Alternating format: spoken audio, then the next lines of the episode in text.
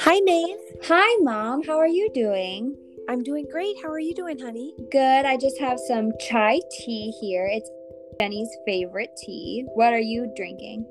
Um, I steeped some white tea today and champagne raspberry.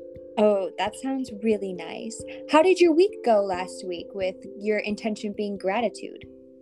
I had a great week filled with lots of gratitude and what was your intention last week and how did it go? My intention was presence, and it went so well that sometimes I forgot what I should be doing next, but it all worked out. I got everything done. And this week, I want to focus on kindness to others and to myself. What are you focusing on? This week, my focus and prayers are going to be for world peace. That sounds like a wonderful intention.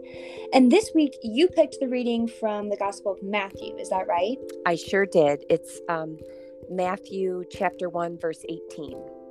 So, Matthew is a really interesting gospel. Uh, historians say that it was written for the Jewish audience, and that makes sense because it has over 130 Old Testament quotes, which Matthew works really hard to connect Jesus' actions to the Old Testament by saying that his actions are fulfilled like they fulfill what the prophets have said in the Old Testament and he references the Old Testament.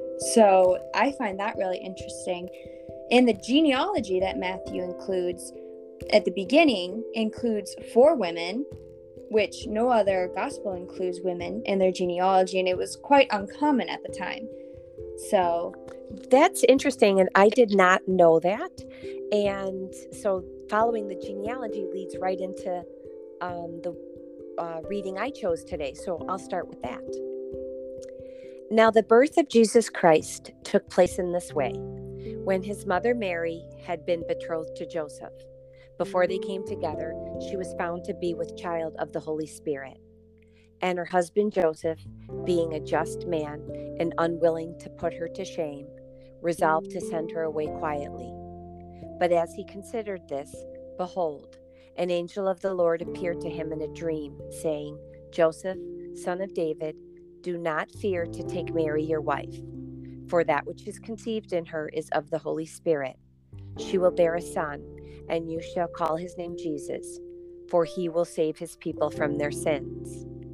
All this took place to fulfill what the Lord had spoken by the prophet. Behold, a virgin shall conceive a son and bear a son, and his name shall be called Emmanuel, which means God is with us. When Joseph woke from sleep, he did as the angel of the Lord commanded him. So I find this reading really interesting because Matthew, as in the reading, he says this fulfills the saying that Emmanuel called Emmanuel because Emmanuel is a saying, meaning referring to God is with us. But his name, Jesus, is translated to Savior, which we see through his death and resurrection. So I find it interesting that Matthew connects Jesus' name and the phrase that we call him, Emmanuel, together, which relates his gospel back to the Old Testament which you had just said he does kind of regularly more so than the other gospels relates to the old testament for sure. And yeah. i had a question for you. So there's two different views on this reading. Some people there's a um, suspicion and humility view. The suspicion view is that joseph assumed mary had committed adultery and that is why he was going to quietly send her away the second view is that Joseph was going to quietly send her away because he did not feel qualified. He basically was so humble. He did not feel qualified to basically be the stepdad to the Messiah. And so people have argued back and forth what really was meant by this reading. What do you think? The suspicion or the humility view? I'm just curious. Well, I do believe that Joseph was a humble man, but I think in this instance, I think he was.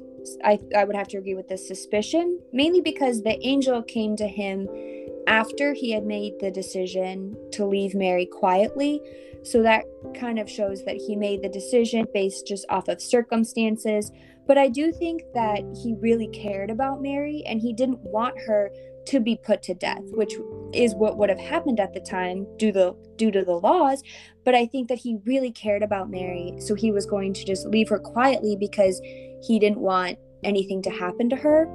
Okay. But then the I- angel came, so I think I think that it was suspicion, but I do think that it's that he cared so much about Mary. and because there's different translations obviously.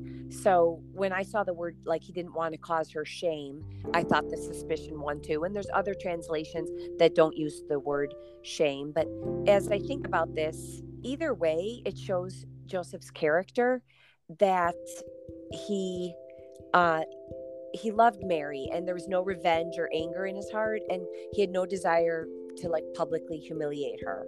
And i think that just we don't know a lot about him. He's the silent saint and he's never quoted in the bible. But this passage i really like because it shows his character. Yeah, I would agree. And I have a question for you. okay.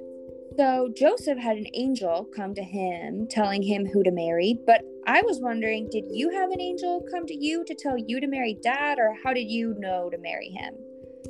an angel did appear to me and tell me to marry dad if life were that simple no um i honestly when i look back on 30 years ago it was your dad's kindness and his character that made me realize this was someone who would always have my back and would uh, really truly become and be my best friend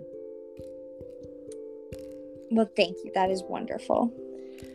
So, did you have a prayer that you wanted to share with us? Yes. Dear God, thank you for the silent saints who support us in our life. Please help us acknowledge their love and support them in return. We lean on your strength to act peacefully and just, and please help those in harm's way. Amen. Amen.